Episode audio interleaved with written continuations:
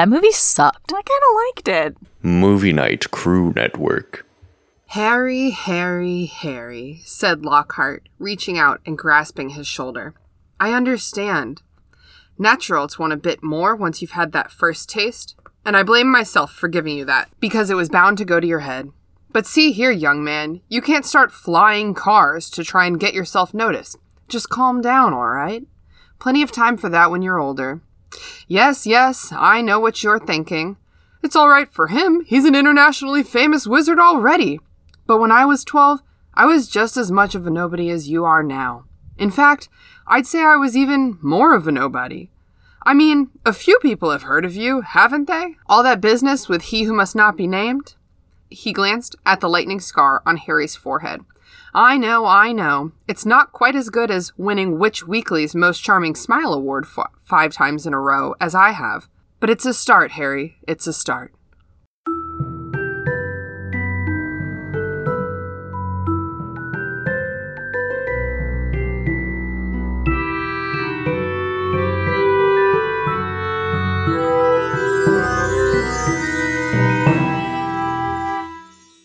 What's up, potheads? Welcome to the restricted section, in which a bunch of nerds with potty mouths reread the Harry Potter series for the umpteenth time and discuss how the story and its themes have stayed with a generation into adulthood. Thank you for listening. If you haven't done the reading, don't worry, we did it for you. Here's what we are talking about today. Chapter 6 Gilderoy Lockhart. This chapter starts with a howl. A howler, that is. On their first breakfast in the Great Hall, Ron receives a howler from his mom in the mail, screaming at him about the whole flying car debacle. The Golden Trio has their first day of lessons. They go to herbology, but before Harry can step inside, Gilderoy Lockhart pulls him aside and gives him a talking to about pursuing fame recklessly, obviously grossly misunderstanding Harry's intentions. When they get to herbology class, they're working on mandrakes that day, which is like a baby plant that can bring people back from being petrified or cursed. In Transfiguration class, it becomes quickly apparent that Ron's wand, which got broken in their encounter with the Whomping Willow, is simply not fucking okay. He can't do anything. During their lunch period, they go outside into the courtyard. We meet Colin Creevey, who super obnoxiously is like asking for a picture. And Draco shows up and starts making fun of Harry for this. And then Gilderoy fucking Lockhart overhears and comes at Harry and is like, Colin, why don't you take a picture of the two of us instead? And then is like, Harry, you know, I really saved you there. You can't go around asking for pictures. I helped you because I'm famous and you're not famous. He's literally so annoying. Colin, Draco, and Lockhart. That statement applies to all three of them. They go then to Defense Against the Dark Arts, um, where Professor Lockhart gives the class a quiz on himself. The only person who gets all the answers right is Hermione Granger, and he goes on to unveil this cage full of blue Cornish pixies, and he's like, We're gonna fight these guys. And then he sets them free, and his weird, bogus spell doesn't work because nothing he does works. And he leaves. Everybody leaves. And Hermione just really casually immobilizes them and puts them back in their cage. The chapter ends with Ron being the first person to insinuate that perhaps Gilderoy Lockhart has not done all that he says he has done. You may remember that in last week's episode, I said that we were recording during a thunderstorm because we live in the Tidewater region of Virginia and it's hurricane season. So, what season is it? It's hurricane season. It was thunderstorming when we recorded the last episode, and it was thunderstorming when we recorded this episode. My guess is it will be thunderstorming when we record the next couple of episodes because it is hurricane season. And Mother Nature stops when Mother Nature wants to. Also, global warming. So maybe we should do something about that. I don't know. For now, just listen to this podcast about Harry Potter. Welcome to the restricted section. I'm your host, Christina Kahn. I just learned today how to do an introduction for a podcast episode. Thank you. Thank you. I'm very proud of myself. Did you go full WikiHow or did you do a YouTube tutorial? I just started listening to other podcasts for the first time ever, and I've noticed that they just start by saying the name of the podcast and then the name of themselves, which is an interesting approach, but I'm liking it so far. It makes sense, really, when you think about it. If you think about it at all, really, it makes sense. I don't know. We lose all the character of you saying, "Okay, we're starting now" seven times in a row. oh, fuck you, Brooke. How are you doing today? Doing fucking fantastic. It's been storming all day. I got legitimately startled by thunder for the first time in years. Yeah. My poor pug has been having a panic attack consistently throughout the entirety of today. Oh, oh no. Mary Peyton, how are you doing? I'm doing great. It's Wednesday, so, right? Yeah. Yeah, yeah, it is. So we've made it halfway through the normal work week, Said with so much confidence. right? we've, we've done it. And our very special guest today is Jason Caldwell. And Jason, we are so glad to have you today. If you could start by just telling us a little bit about your very hairy history, um, how you know the podcast, and tell us what Hogwarts house you're in. Oh, yeah, sure. I actually read a Harry Potter book, the first one, and I listened to the rest of them. It was great. I was working a night shift at my job, and I was able to listen to them all the time. I've knocked them out really quick, so it was good. Um, the guy who does the voices for the audiobooks, I can't remember his name, is a real famous, like, I think a Emmy award winner. This narrator is Stephen Fry, by the way, kids. And his voicing is great. So if you've ever listened to the Harry Potter books, you know what I'm talking about. They're great. I am a Hufflepuff. I was shocked to find that out. I really was. But um, from what I know, it fits me, as I've been told by my beautiful wife. And who, I I'm sorry, who is your beautiful wife? into the house. Uh, my wife is Mary Peyton, who is Oh, oh, on this interesting. podcast constantly. That's Lucky me. guy. That's me. Hell yeah. Well, so we're fa- I'm a Hufflepuff married to a Slytherin. So, oh, I same. I'm a Hufflepuff married to a Slytherin too. oh, awesome. awesome. It's a little bit of like one's a cat, one's a dog situation.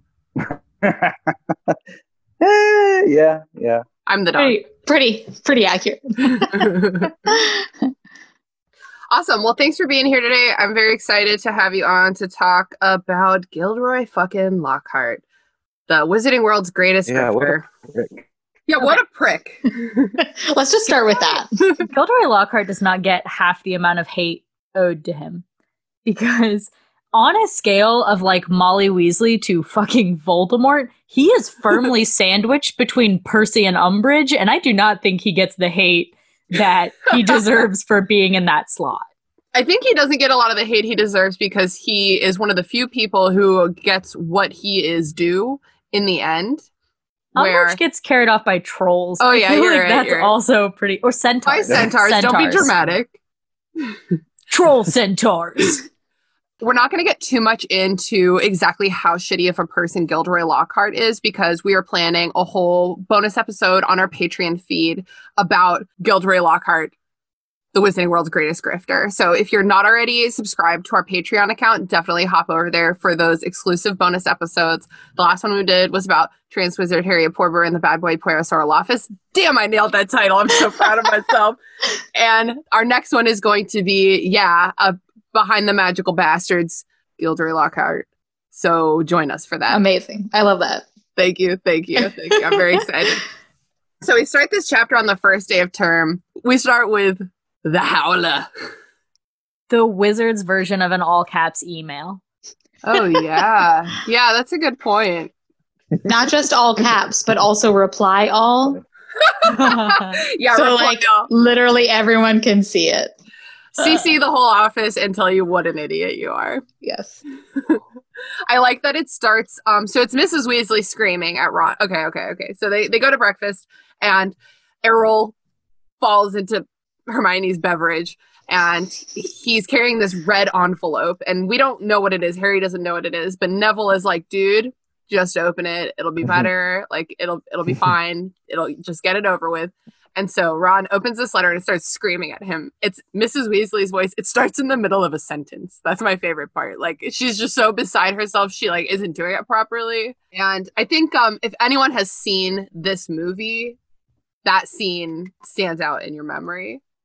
We were talking about this earlier at the dynamic of the the ending of the letter, which we'll get to. I'm sorry, um, versus the book versus the movie.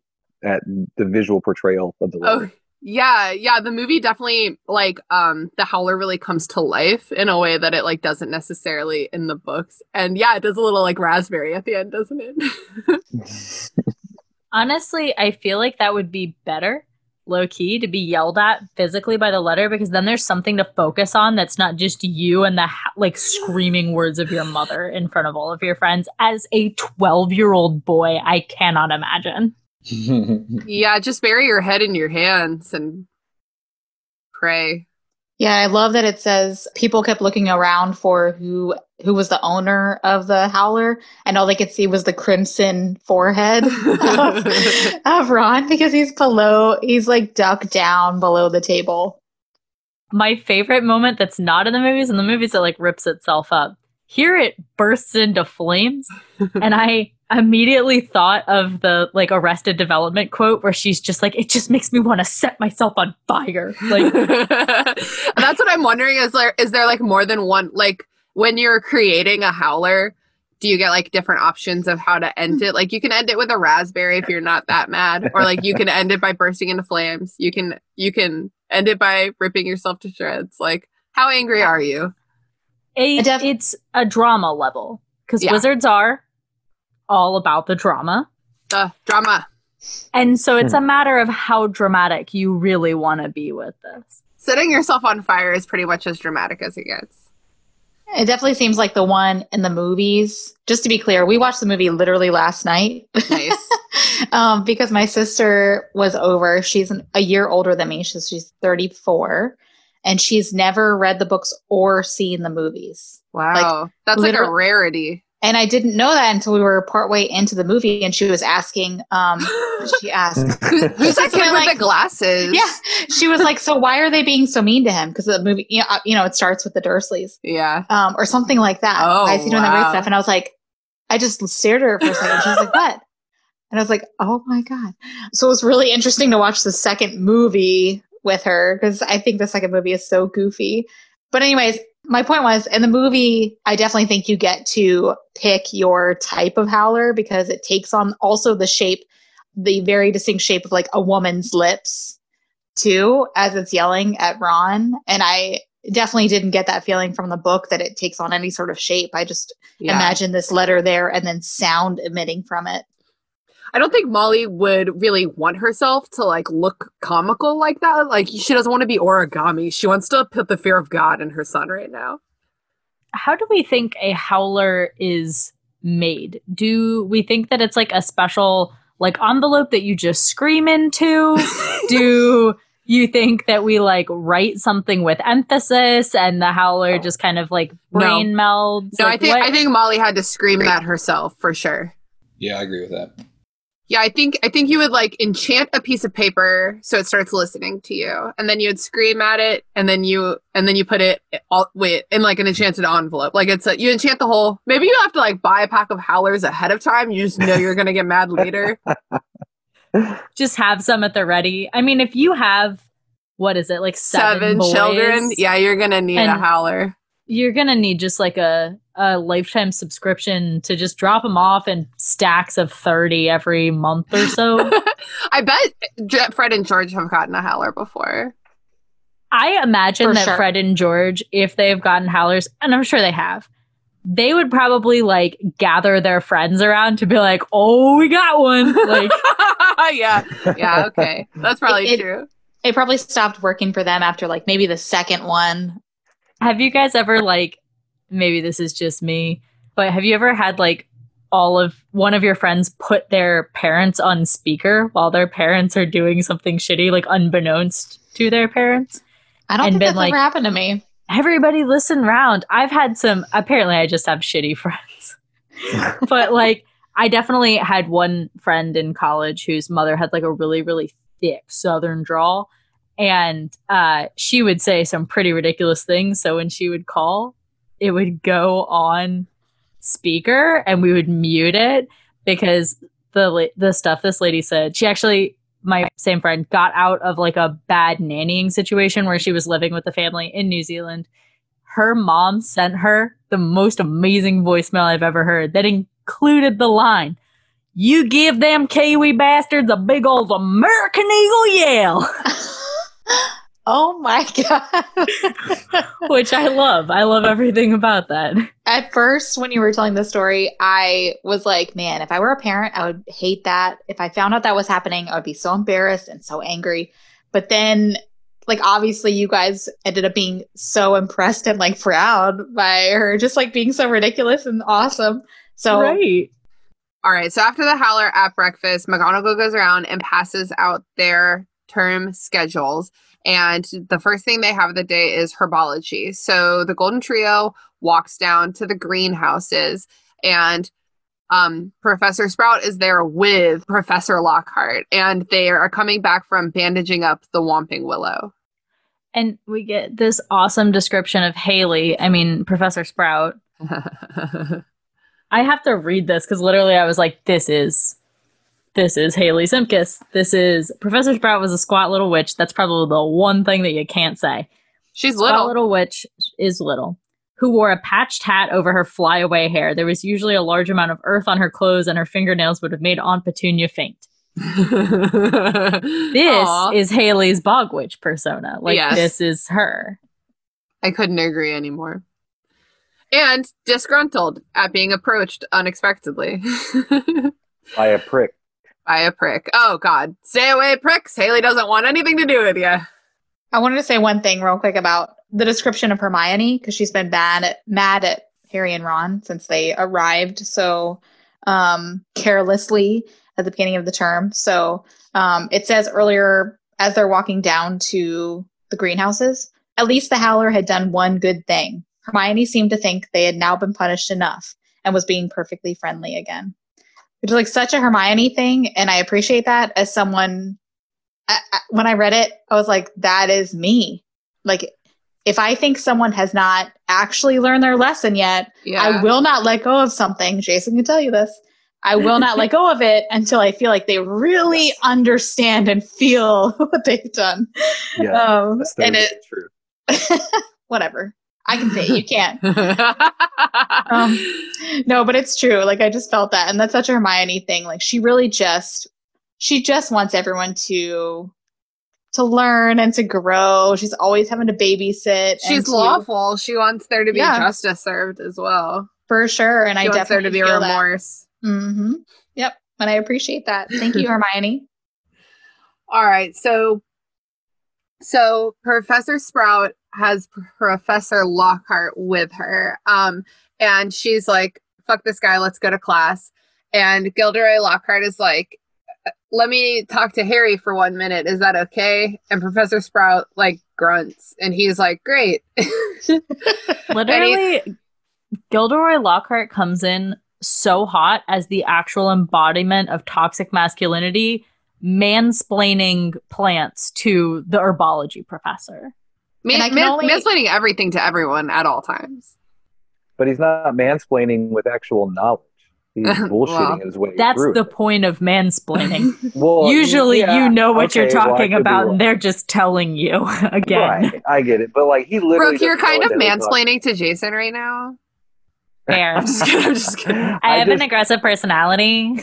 Yeah. Okay. Cool. Um, and I just feel that uh, he, the persona he's trying to perceive, I forgot that word, Portray. Present, portray. is so outside of what he could actually do. He he he bullshits so much. Anyway, I just he he's a prick. I hate it. He's he's all hot air. Yeah, Yeah. and his his bullshitting, I feel like, has been building for so many years. He's written too many books about it. It's just like his bullshit level has gotten way too high. It's like the what so many years beyond what he's actually capable of. Honestly, what ultimately happens to him when he loses his memory is like sweet, sweet release from the world he has built for himself. The only other option was to be disgraced. And so, like, at least the way he ends up, he can, I mean, he doesn't, he's not disgraced. All right, let's Sure. move on. Um, so Lockhart is like, "Come with me, Harry, my boy." um, he's like, "I know I gave you the publicity bug back at Flourish and Blotts, but you can't be flying cars. That's crazy talk. So, like, just it'll come. Don't worry. One day you'll be famous like me." And I love that he says, like, you know, when I was 12, I was a nobody just like you. and he's like, "Well, I guess I guess even less of a nobody. Um, at least a few people know about you." Like he's the most famous person in the Wizarding And that's it, like- sure. I feel like most of the things he says are incredibly ignorant and just obviously self self absorbed. That one, I feel like he's got to be taking a jab at someone who he realizes is technically more famous than him, or at least as famous at twelve. Like he's got to know that Harry Potter is he known does, all dude. over the Wizarding world, and I I feel like he has to know that. And then he's just like kind of jealous because this kid is only 12 and didn't have to do anything. I don't know. I think he might just be in denial. If you lie enough, you like forget what you what is real. How do, how do you know that, Christina? because I've seen the movie Us and I think about it all the time. I, have you guys, have you guys seen that? Do you know what I'm referring to? no. God damn it! Well, all you listeners out there know exactly what I'm talking about. Honestly, the worst part of this for me was the constant repetition of the Harry, Harry, Harry. Oh my God. Harry, Oh. Harry, Harry. It, like, kind, it's kind of reads like, "Oh, sweetheart," and it's like, "No." Like bless her heart in Yeah. Southern speak. Bless So- your heart. Tell me, tell me, like who, like, are there any other characters that you can think of that are like Gilderoy Lockhart in like any, like anywhere in literature? I would say that Gilderoy Lockhart reads like the introduction we get to Mr. Darcy almost. Um, but like a little more like shiny and golden. Darcy's like Yeah. dark Lockhart, I know. I'm just. I'm but like the pompousness. Yeah, the pompousness, the like stay in your place, that I know what's going on, I know what's better for you kind of deal. You know? I Yeah. I know there are so many characters like that, and I Well, the reason I asked is because I couldn't think of any. I'm like, this guy's so singular. You could say Littlefinger, but Littlefinger's more smooth. Oh, Littlefinger's not bad. Mm-hmm. Yeah. And like he doesn't like he doesn't lie about his past, but he definitely like maneuvered to his current status in Mhm. like a not necessarily straightforward way. and Well, I'm sure plenty of times he talked himself up in ways that weren't accurate. Yeah, yeah. Okay. Littlefinger, well done. okay. The the only other one I've got is hmm, deep cut uh, musical reference. There's a musical called The Fantasticks that is really quite good, and these parents hire these actors to stage a kidnapping of their daughter so that their son can save her, and it's this whole big thing. And the actors come in being like, "Oh, we've done this thousands of times. Like, we're absolutely the best people for the job. They have this like a very minor bit part in the overall like show, but they take a hundred percent of the jokes and a hundred percent of the like self importance from the entire musical. So that's a bit of a, a deep cut, but if anybody likes the fantastic, I'll have to look it up. I sing it a lot right now because it's got uh, a, what the one of the best songs from the Fantasticks is called "Soon It's Gonna Rain." So every time I see the clouds get all dark, I'm always like, "Soon it's gonna rain, I can see it." And I'm just kind of like bop Aw. around my house. so wholesome. All right. Well, then, then Harry gets to go to herbology. They're working on mandrakes, which, as we all know, comes up again later, to say the least. Foreshadowing. A mandrake is, quote, a small, muddy, and extremely ugly baby. And I mean, is that that's just like a baby, right? Pretty Babies much. don't usually end up in Right. mud. They Well, touch they're little- everything. What tzatziki or like boogers, whatever it is. To seek I have trauma with babies and tzatziki. Okay, apparently. Well, think about think about a baby when you pull the mandrake out, pull the baby out. They're both screaming and freaking out and gross. So it's the exact same thing. Then you got to put it in a towel, put it in a new pot, plant it, shut it up, feed it. Yeah, Man. someone's been to herbology class, Jason. Uh, yes, I know how to plant some stuff. He's been there twice. So, um, what is that? An inside joke? No, he just has two kids. Oh, oh, oh. I was like, What is like what does herbology mean in y'all's relation? And, and Okay, I know get it, I get plant Things. Oh, Your I'm a kids are old enough to be cute again. I got 12 and 13 right now. Well, she'll be 12 in a few weeks. And uh, she's okay. He's he's an idiot. He doesn't think about anything past a foot in front of his face. Oh, he's he's a, a Gryffindor. It's aggravating. He is a Gryffindor. Yeah, he got sorted to a Gryffindor. And Dusty's a Hufflepuff. So my daughter's a Hufflepuff. It's good for your oldest to be a Gryffindor. Yeah, but he doesn't real. Uh, okay. All right. Anyway. It makes a lot of sense though, because like you said, he like doesn't really pay attention to anything unless it's right in front of him. But as I told someone the other day, I think my sister, um, was talking about, I was like, sometimes I get so frustrated with him because he won't, he won't get out of his own world and like pay attention to other people and what they might need. But as soon as he, as soon as I yell at him about something and say like, pay attention, like wake up, he, his apologies are just like so beautiful and sweet and heartfelt and you can tell that he really did not know and and didn't understand. Until you And it's- yelled. and it's such a Gryffindor thing to be like, oh my god, that's Maybe why, I shouldn't have taken the flying car. But that's why that's why Gryffindors, even though they're a holes, they're still so popular and people love them because they can just apologize for it and everyone loves them like a privilege. dog. like a dog. yes, so true. Oh, look. All right, so they're in herbology class. They're doing the mandrake thing. They are given earmuffs to block the sound, which is not what earmuffs are designed for. No. You can get earplugs for that. Also, I want to know how. I have a couple of questions about mandrakes and the fact that they their scream can kill people. So, like, first of all, are these a plant that can grow just anywhere? And can Muggles find this plant uh, randomly? Second Huh. of all, that's a, like a, that's an issue. Second of all, how did they? How long did it take for them to figure out to put on earmuffs before pulling one out? Like, how many Hmm. people died and had no idea why they died? Wow. and Or- just were found in the garden dead. Yeah, wizards have been around for thousands of years, right? So they had it down to a science.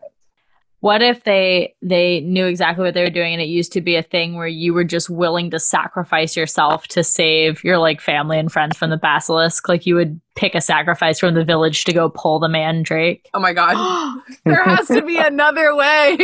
yeah, Oh, because then they would die whilst just like holding the mandrake. I'm sure they didn't have time to. oh yeah, and then the mandrake's just like out in the open. How hard can it be to break a baby's neck? I don't know that I want that on air. It's oh, too late. you- Jesus Christ. if you like really quick, like yanked it and pop, like slapped it. She's doubling down on, on the baby She murder. So what Um, you need to do is plug your ears and then t- and then pull the mandrake out with your toes. I like that Hogwarts composts. Oh yeah, that's a good point. That's Me nice. too. Yeah, I mean, they probably don't have a great. Uh, who who has to vanish all their trash? That's Ooh, what I'm saying. Ourselves. house elves. It seems like they're at least repurposing food scraps, so that's nice. Yeah, that is nice. So they're repotting the mandrakes. They meet Justin Finch Fletchley. Christina, Yes. I would really love a discussion about one of my questions, which was these plants that are magical plants. do Uh, they grow? What if I'm like? Do they grow in Muggle land? True, true, true, true, true. I think we might need to consult. No, there's no book for this. I, I feel like they might fall under the same category as like the dragon hunters that we know that the wizarding world has, where like their whole job is to go around after dragon attacks and like erase people's memory and like men in black Oh. this shit. So like I could see there being if there's like, you know, there are there seem to be a, at least a couple of departments that has to do with like muggle wizard interactions and like Mhm. muggle protection basically i could see there being like a plants and potions division i want a csi show of the plants and potions division That, that would be good. Right. That would have to be like a such a strong division. I'm picturing like Men in Black, but for like invasive species. Like my Right. my mom's a landscape architect, and she's her whole life is just plants. And I can imagine her some of the discussions she's had about issues with plants and invasive invasive species. And I can't imagine having to hide that from an entire The general people, too. populace. Right. Yeah. I don't have a good answer. Like maybe the only mandrakes out there are domesticated. Maybe Oh. only professional herbologists grow them. You know, wizards So- wipe minds all the time. So Yeah. I know. I just I don't feel like that's a good enough response just because well, they're I like, like- Men in Black. They got people that come out when an incident happens and they wipe people's minds. They clean up the area. You seen how quick they can flick a wand and clean up a whole room or do the dishes. So what's wrong Yeah, with but- cleaning up a catastrophe and then wiping minds? And but that's after like an event or a person which you can remove from a place. Like a plant you can try, but you can't really remove an entire species of plant out of a place. true, true. So mandrakes. I don't know why are- I'm so upset about this. So mandrakes are a real plant. Google has just informed me that Yeah. exists in a non magical variety, although uh, equally deadly. it's super poisonous. Hmm. Um, but if that's the case, then I would say that maybe it's kind of like a GMO scenario where it's like the wizarding world has like slowly but surely cultivated an ultra potent form of mandrake that they can use for the purposes they need to use it for. Okay, I can definitely get behind that. So you're saying like these plants are kind of regular muggle earth plants that the wizarding world, when in their care, has added magic to. Okay, Yeah. I like that. Thank you. They, they're flick and swoosh. I was not going to be able to sleep tonight until I got something like that. So thank you so much. That's my best bet. I'm assuming they have like professional what you whatchamacallums. yeah. Plant Whatchamacallums. peoples. Botanists. Got professional plant peoples. Botanists. That was the word I was looking for. Or They've got botanists that are just, like. Slowly like enchanting normal plants or like selecting for certain variations to make them into magical potion ingredients. Hmm. I like that. So we meet Justin Finch Fletchley, whose only role in this entire series is to be afraid when Harry comes at him with the Parseltongue in a later chapter. He also comes out with the really great line of, and you're Hermione Granger, always top in everything. And I was like, Hermione's the top in their relationship between her and Ron for sure. Oh yeah. I mean, she knows what she wants. She doesn't fuck around. Like, let's just get down to business. I'm not here to play. Always on top, knows what she wants. She's ready to go. Adult Hermione. Obviously, they don't have Adult sex until they're a- o- over 18 And married. and married. There's when could they possibly have found time to fuck? When they're on the run from Voldemort, So busy. living in In a that tent invisible tent together. area. That, that tent that's enchanted and no one else can find it if they don't want them to. oh, well, Harry's there too, but That's okay. Anyways, so they're I don't want to fucking- think about that. they're fucking with the mandrakes. The babies don't want to come out of the pots. They don't want to go back into the pots. Just classic baby shenanigans. Like, I want to eat the raspberry. And then they eat the raspberry. And then they're like, I want to eat the raspberry again. Not the new raspberry, the old raspberry. Like, You sound, Oh, what do you Christina, want? every time you talk about a baby, you sound so specific. I feel like you've had multiple traumatizing moments with babies. Mirabelle.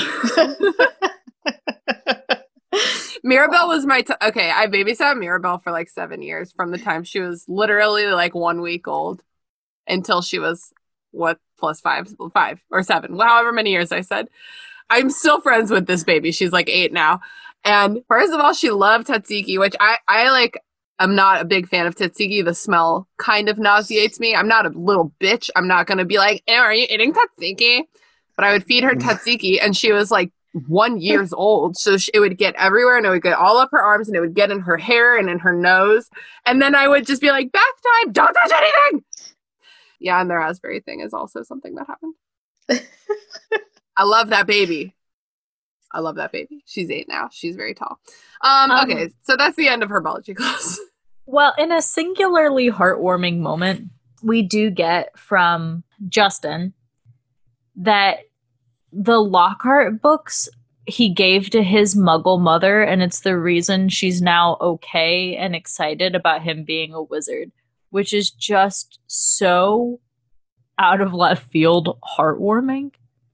Um, she's okay with him being a wizard and not going to Eton.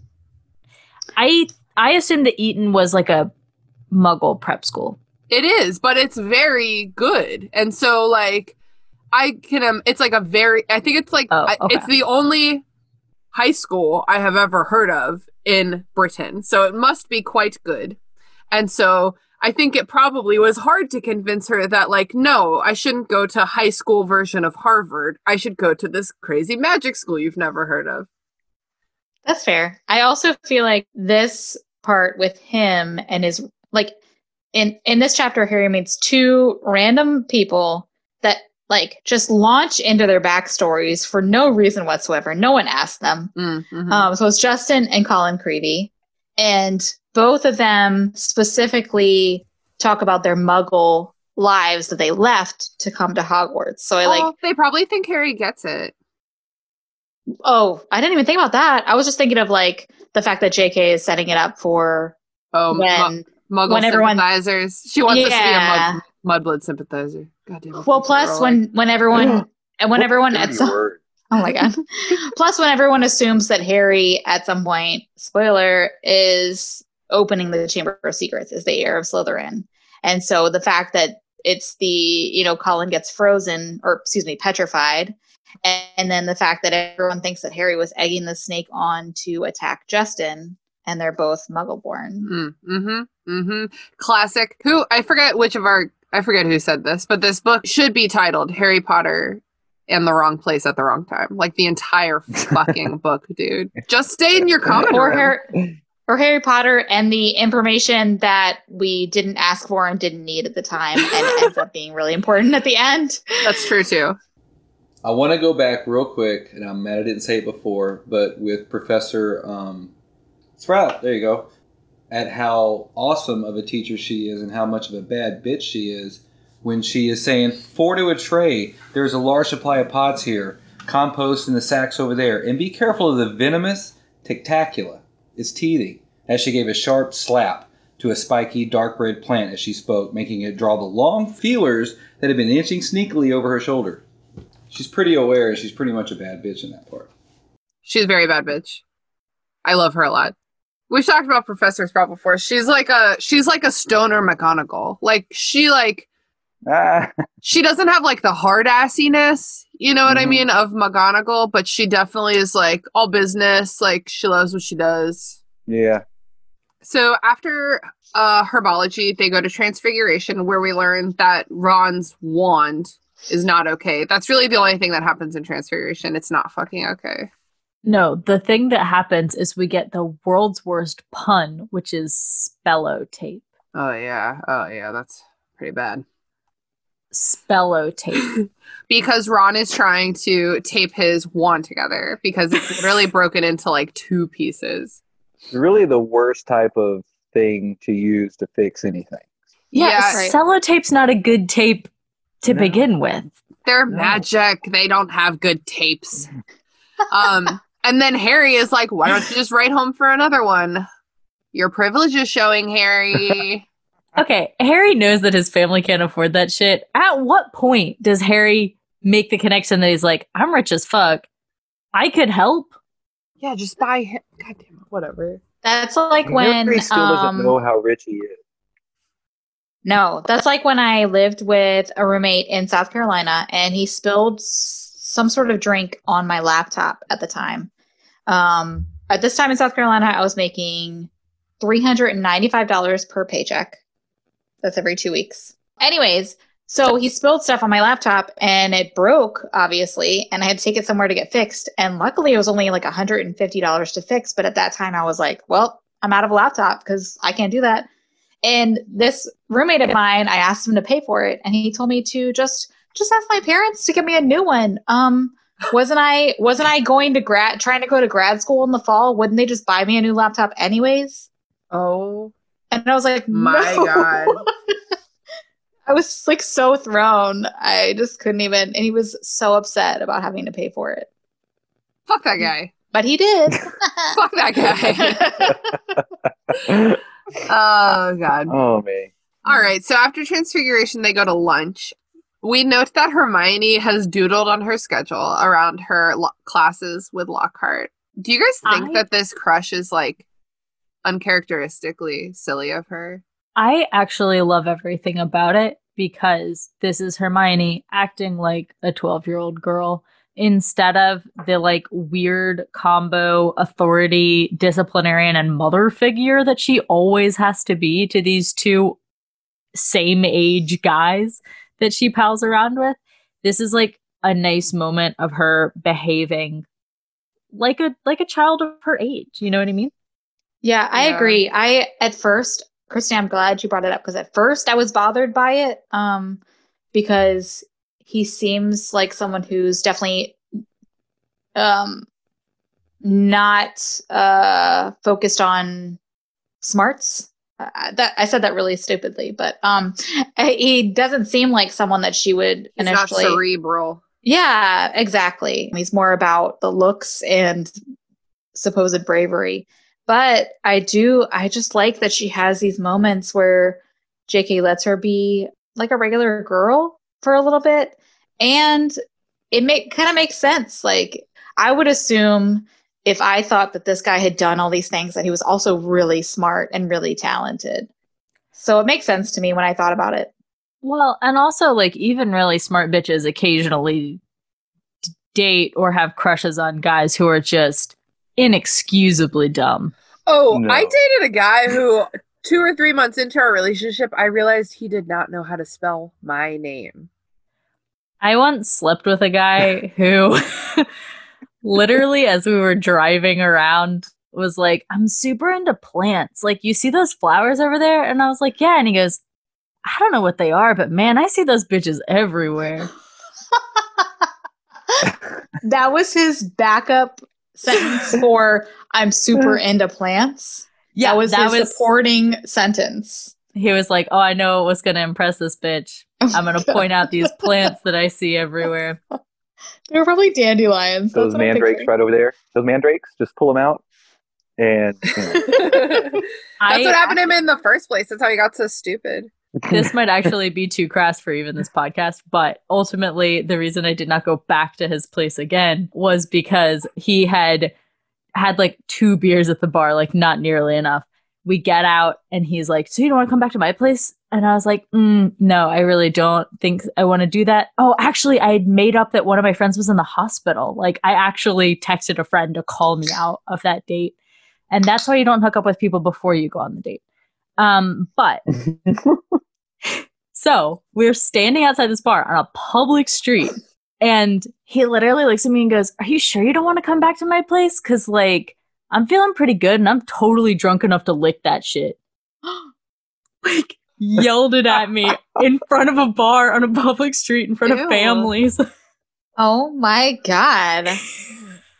that would that would either obviously bomb as it should for any normal person or really really work out of just like sheer brazenness.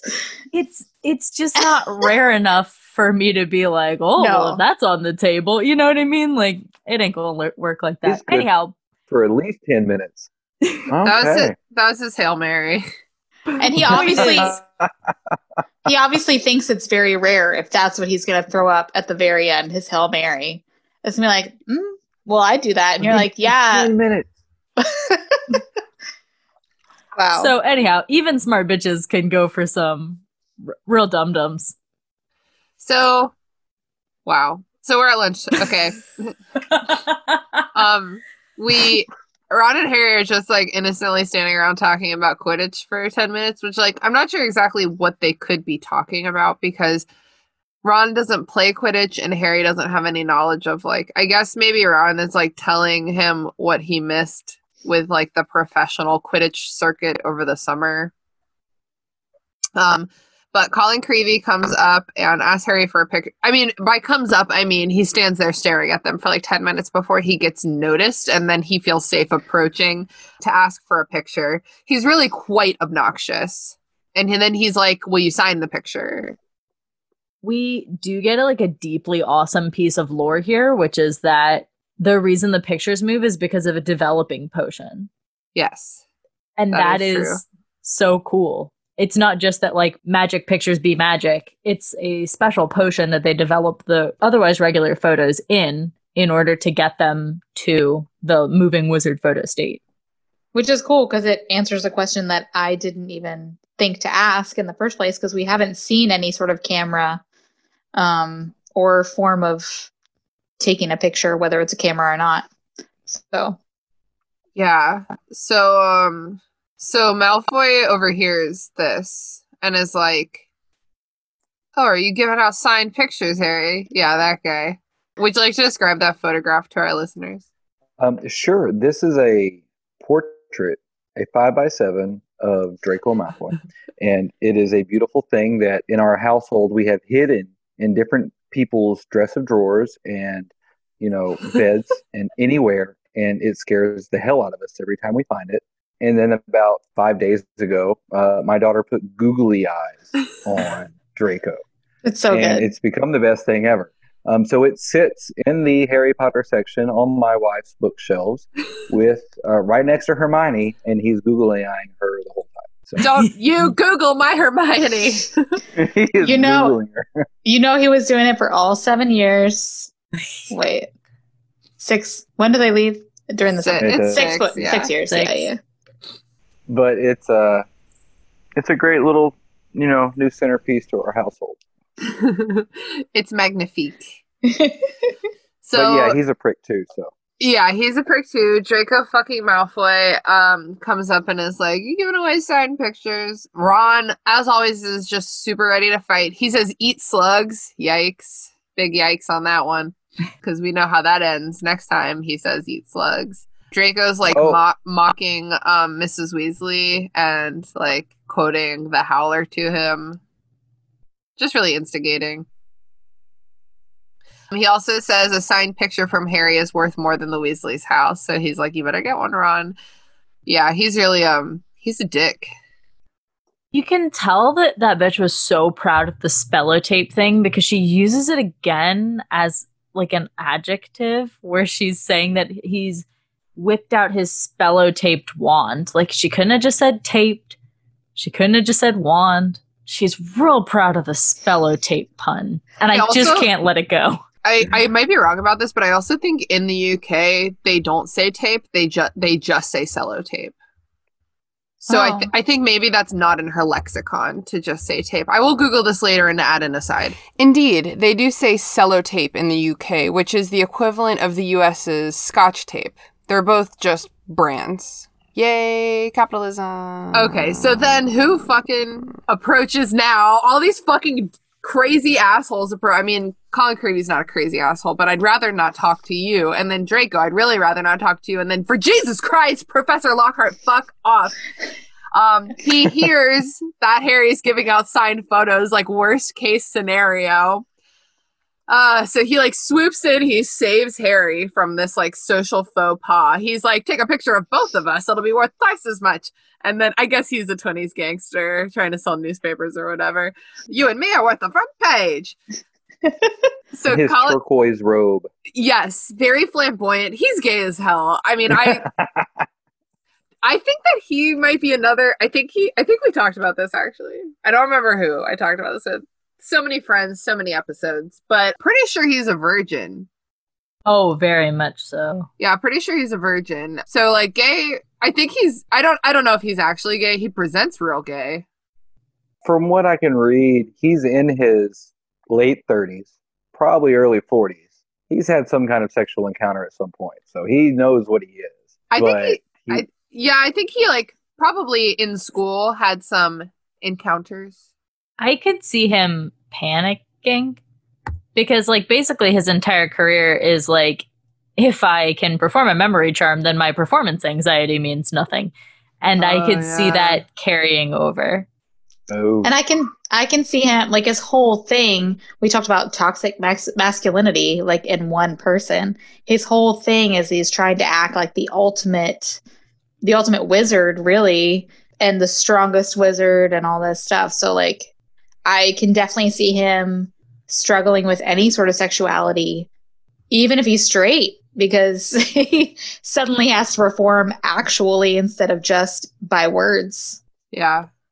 I think the saddest possible scenario that is immediately what I think I'm going to go with in terms of my head canon is that he's probably not out because he makes all of his money off of being this Oh. idealized man to women. So I Yeah, think he wish sleeps weekly. with guys and then memory charms the memory out of them so that he's his secret will never be exposed. That Oh. makes so much sense. And especially out of the guys who, some of them who actually did these things in his books that he admits later he memory charmed that out of them so that they Mm-hmm. wouldn't. He fucks them, he steals their identity, and then memory charms them. The ultimate grifter. Yeah. He just high dove off the diving board and jumped in the deep end and went way down there. That was crazy. That was good though. Well, yeah, that's pretty most good. That's pretty good. Wow. That's our fan theory of the week. Because I feel like his agent would never allow him to like come out. Yeah, because Mrs. Weasley Wow. would be so sad. all of the ladies like that's the point like his Yeah. whole persona is built around being this like ideal man he got a lot of female fans Yeah. Yeah. Okay. All right. Well, let's move the fuck on. Now we're all super sad for his Okay. closeted sexuality. as lockhart separates harry from the situation there's this excellent word choice moment where it says uh a word to the wise, Harry, said Lockhart paternally as they entered the building through the side door. I covered up for you back there with young Creevey. If he was photographing me too, your schoolmates won't think you're setting yourself up too much. But the word paternally there, because I think we had talked on a previous episode about the fact that like no one's looking out for this kid. Like part of the issue is that no one is teaching him how to use his fame or how to handle his fame. But also, Harry has no father figure. It is the thing he wants more than anything in the world. And the father figure that's enforcing himself is fucking Lockhart. Worst case scenario. You're better without a dad. Yeah, literally. Yes. For sure. Well, and I think the the term paternally is also like it's like it's really performative. Like I think that Lockhart would be like, I'm doing this paternally. hmm Yeah, like he would actually say it out loud, Yeah, he's like, as your paternal figure right now. Mhm. Let me tell you. which is like such a like in Game of Thrones. If you have to say that you're the king, you're Yes. probably not the actual king. God, that's such a good quote. Really not. I know. Man, God. Tywin Lannister is one of my favorite characters in the history of forever. Same. So Like- well done. I learned Man, a lot about leadership and power dynamics from him, and I'm not even exaggerating. Okay, Guess okay, what? but uh, guess what I'm reading? what are you reading Game of Thrones? Yeah. Oh I'm my trying. god, Godspeed. They, it gets it gets harder worth and harder every book. so Lockhart sweeps Harry away to Defense Against the Dark Arts while giving him this very paternal talk. This is how he starts his Defense Against the Dark Arts class. He points to a book that has his face on it. He says, "Me, Gilderoy Lockhart, Order of Merlin, third class." Honorary member of the Dark Force Defense League and five time winner of Witch Weekly's Most Charming Smile Award. But I don't talk about that. I didn't get rid of the Bandon Banshee by smiling at her. Just the most performative person. I had immediate aggressive flashbacks to watching 21 year old guys do their first stand up set and just failing to look in the face the fact that they're bombing. Yeah, yeah, because because right after that he looks around and it's like he like pauses for laughter, and a few Yep. people are like, "Ah, ha, ha, ha." And they have to take a 57, 54 question quiz on not anything to do with Defense Against the Dark Arts, just Gilderoy Lockhart. Yeah, he takes it's a three-page quiz of general Lockhart trivia. Um he he like is assessing them in front of the whole class, like calling people out for not having the right answers.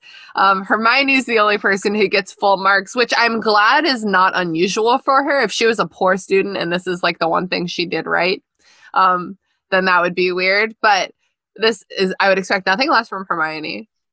I love that he's not only self absorbed enough to write a 54 question quiz on himself for the first day, but also most of his questions have double answers. Like he wants everyone to know not only what he puts as his answer, but his actual answer too. Like so many things have a double answer. Like ideal birthday gift, harmony between all magical and non magical peoples, but also a bottle of Ogden's Old Firewhisky. and then what was the what was the other um shoot was the other question? Oh yeah, Miss Hermione Granger knew my secret ambition is to rid the world of evil and market my own range of hair care potions. it's like a beauty Beauty pageant. pageant. Yeah. Like yeah, there's like the the right answer and then like the the real answer. Mm-hmm. It's worth noting it's not a secret ambition if it's written in a book and then subsequently able to be answered as a question on a quiz. That is I- a great point. Man, I can just see him writing though, like, um, you know, reading one of his books where he's like, and my most secret, most uh, important, held to the chest ambition is just world peace. Um, but also, I would love to start a hair care line. you know, like, Your tone was perfect. That was perfect Thank you. delivery. Thank you. okay, so then he whips out the piss, piss piskies. Pixies. Am I okay? he um he brings out the pixies. Why am I, why is like pisky in my brain right now? It's You'll- because that's you'll- the spell. you'll get So- to it, and I want to talk about that. But we'll So- talk about it. So he brings out the pixies in a cage. He says, quote, no harm can befall you whilst I am here. Sure. um they're little blue pixies. Um, they sound like budgies, which I had to Google. It's a cute little Australian bird. Very cute. Um, and he lets them go and they wreck the classroom. I love Dean Thomas and Seamus Finnigan in this part because they they're such a um uh, they're just like such a consistently They're like fuck boys. yeah they're such a consistently funny couple of fuckboys like through all the books and they they're just so funny in this part because I could just picture them giggling up at the front of the classroom.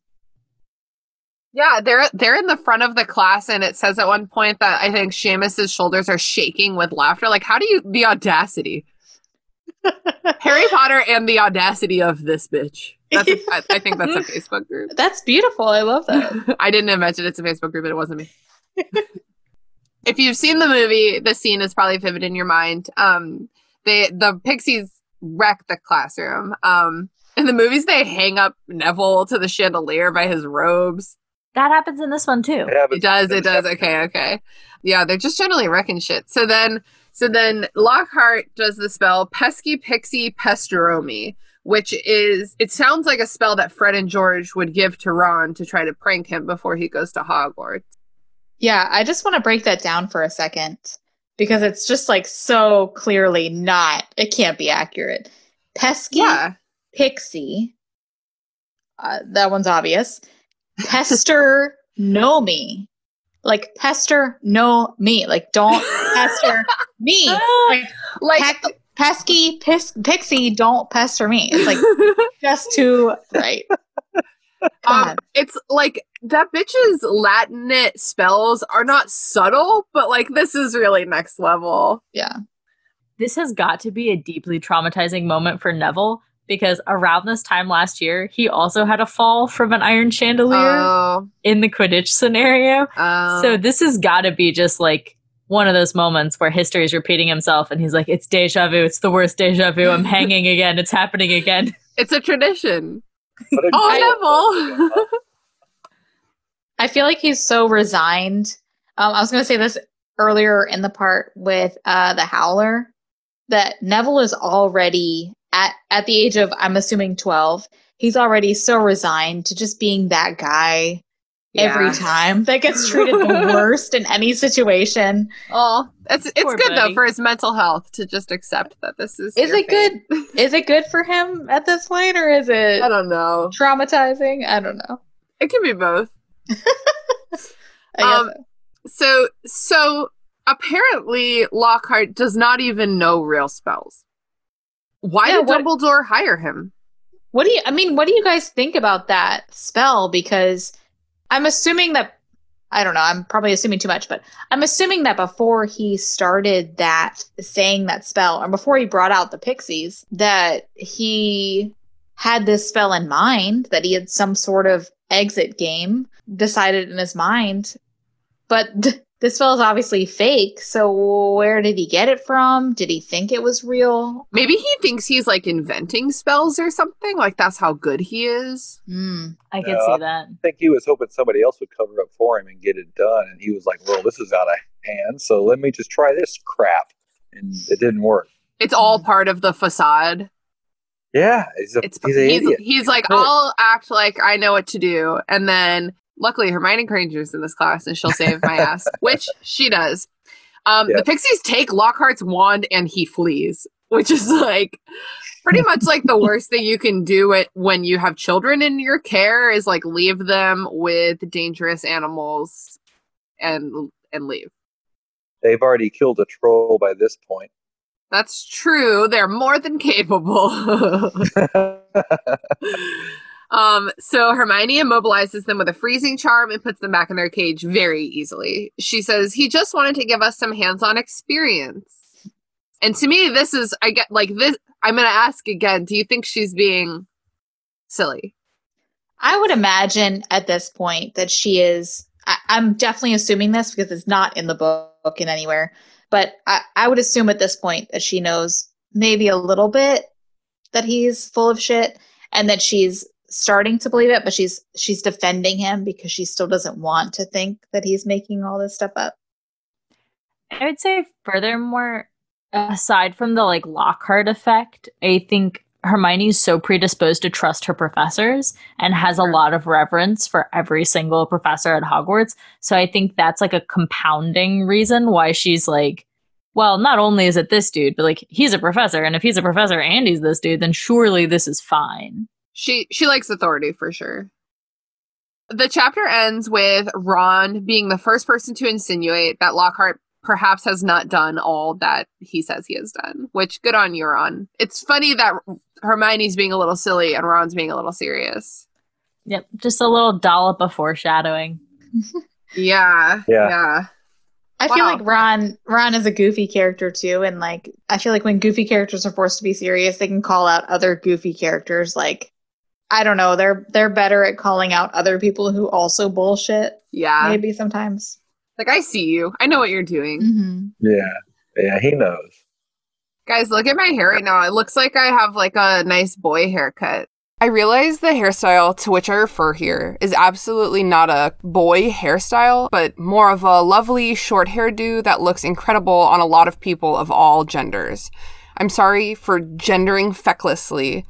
I considered cutting that part out, but it leads into a fun conversation. Besides, I think it's important to be transparent about the fact that I, like a lot of other people, am still learning, or really unlearning. So thank you for bearing witness to my unlearning. I'd be a cute boy. Look at me. Oh my god, so cute. You're like kind of sporting a low key Draco though. Oh, I'm into it. Like, I'm not Mhm. mad. Let's bring Draco back one more time. Just to, well, he's got more of it going. He's got more the of it slick going. back. Yeah, I think I look more like a Justin Finch Fletchley.